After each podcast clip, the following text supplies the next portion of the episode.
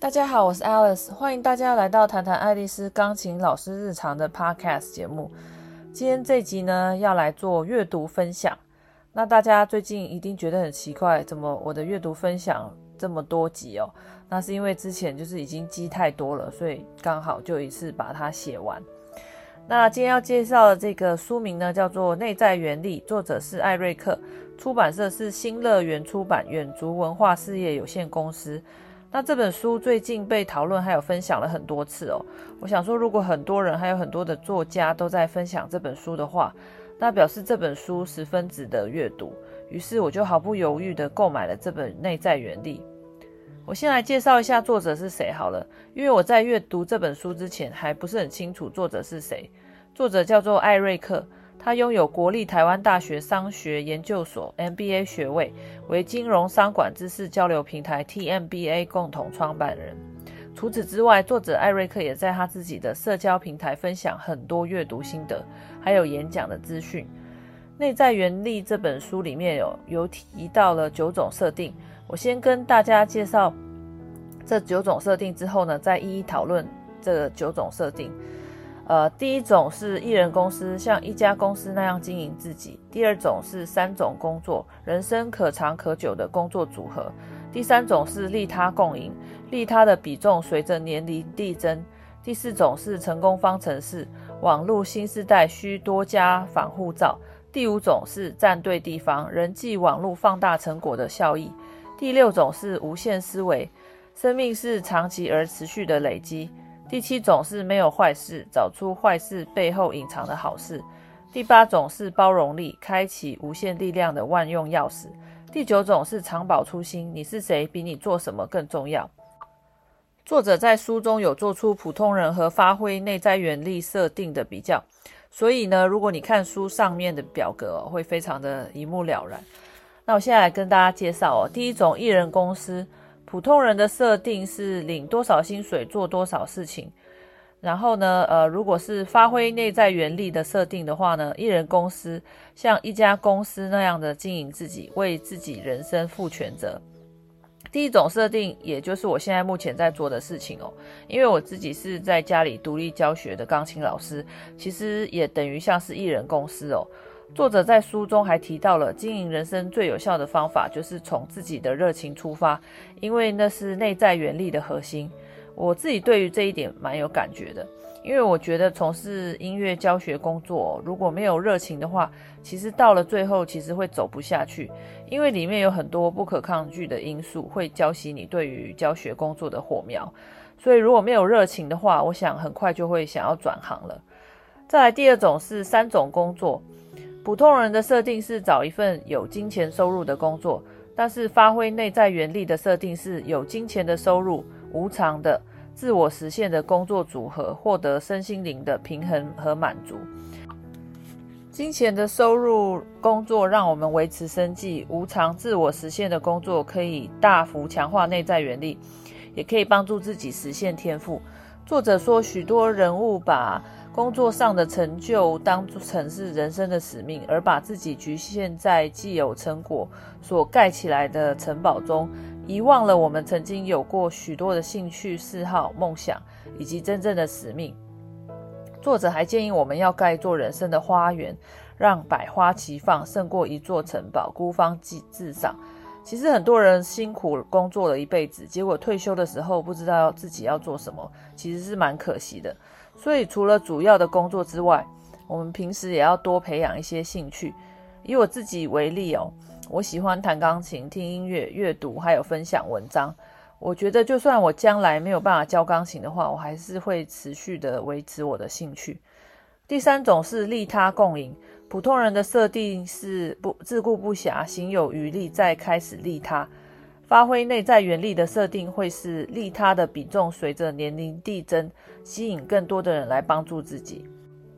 在书中有引用日本经营之神稻田和夫的话，当企业家拥有利他共赢之心，一定会吸引很多优秀的人才加入，成为内外的助力。除此之外，聪明的人会联手把饼做大，每个人都分到比原来更大的饼。我觉得分享知识真的可以吸引到更多的人交流哦，也可以从不同的人身上学到很多我所不知道的知识。像我现在做粉丝页还有 podcast 节目，陆陆续续接触到很多不同的老师还有朋友们，我自己也从他们身上学到很多。第四种是成功方程式，普通人的设定是多听他人的意见，发挥内在原力的设定就是在网络新世代需多加防护罩，能在独处当中保持高度专注。作者在书中提到，成功者的防护罩是用来过滤阻绝负面的杂音，以确保自己的思考方式不会受到影响而变成负值，或是被世俗同化而沦为平凡的普通者。然而成功者的防护罩能够筛选过滤掉不属于自己应追寻的事物，而将心神专注于天命里的既定目标。这一点常常就是很多人无法坚持下去的原因，因为没有办法消化外界对自己批评的声音，所以后来可能就放弃自己现在正在做的事情。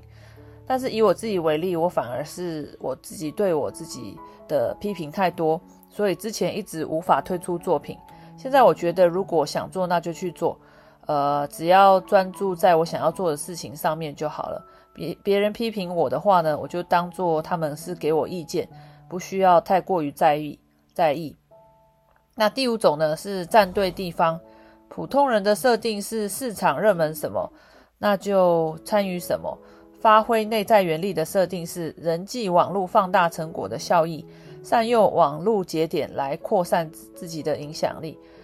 书中提到，人生最高效能的运作方式就是让自己成为人际网络的节点，让自己的努力、作品或服务被放大到数万倍的人看到并且使用。现在的世界就是一个拉的世界，不能用推的。我们可以建立一个网络社群哦，还有主动发起活动，这些都是整合人脉的方式，一个拉一个，让别人可以看见你，让你想要传达的知识越传越远。第六种是无限思维，普通人的设定是人为资资源有限，必须竞争。发挥内在原力的设定是生命是长期而持续的累积，超越自己比战胜他人更重要。作者说，生命本是一个持续不断累积的过程，也是一个不可能持续顺遂的历程。当我们检视世界上所有超凡卓越者的成长历程，一再的发现没有奇迹，只有累积。我觉得这就好像去比赛一样哦，有些人可能没有得到第一名，又或是没有得奖，但是重要的事情是我们在这些过程中学到了什么。永远都会有人比你厉害，但是我们能不能够一次又比一次的更加进步呢？我觉得这才是很重要的事情。第七种是没有坏事，普通人的设定是遇到坏事就自认倒霉，发挥内在原力的设定则是找出坏事背后隐藏的好事，将逆境转化成成长的养分。能让内在原力暴增的方法就是意念的改变，意念改变了，行为就会改变，习惯改变了，身体必定会改变。把面对情绪的经验想成是累积能力，成成为更强大自己的机会哦。我曾经在呃《转念的力量》这本书中有提到，同样的一件事情，只要我们想法改变，那事情就会不一样了。困住我们的是念头，而不是发生的事情。这里的说法和《转念的力量》这本书提到的理念不谋而合哦。第八种是包容力，普通人的设定是以他人身上贴标签，以化繁为简。发挥内在原力的设定是开取无限力量的万用钥匙，透过感谢心来取得他人的助力。书中作者引用了密勒日巴尊者的话哦，原谅那些伤害你的人，他们冒着下地狱的危险来成就你，所以要谅解，并用慈悲心去祝福他们，因为即便过错是别人的，业障一定是自己的。然而无无论他人做了什么事情，我们都有选择如何做回应的权利。不论是在事业上或学业上，有的时候会遇到一些不友善的人，但是换个角度来说，如果我们没有遇到挫折，或或许我们就没有办法再继续成长。所以如果我们遇到这些事情，不要纠结在念头上，要试着去包容。这一点感觉也是在呼应着第七种没有坏事的内容。接下来来到最后一个，第九种是常保初心。普通人的设定是先做再说 ，do have be。发挥内在原力的设定是常保初心，以终为始 ，be do have。很多书里面都有提到了以终为始的概念，像是在我呃之前我有提到只工作不上班的自主人生，作者是瓦基。他在书里面有提到了管理学大师史蒂芬·科维在他自己的著作《与成功有约》也有提到以终为始。你可以想想这一生你想要留下什么可以让后人记得的。作者提到了一个人终其一生幸福与成就的高低主要取决于他自己的品格。你想要成为什么样的人呢？我想每一个人的心中都有自己的答案，没有对与错。我觉得这本书中的每一个字都是金句哦，而且作者在呃最后呢还非常贴心的帮所有的章节做了总结，还有列出了所有的金句。除此之外呢，他还有分享延伸阅读的书籍，非常的贴心。这本书我十分推荐呃给大家哦。那阅读完这本书之后，我对于人生的价值还有梦想的追求又多了一些想法。如果你们现在站在人生的交叉路口，不知道要怎么决定自己的未来，我非常推荐你们可以去阅读这本《内在原力》，我相信一定会帮助到你们的。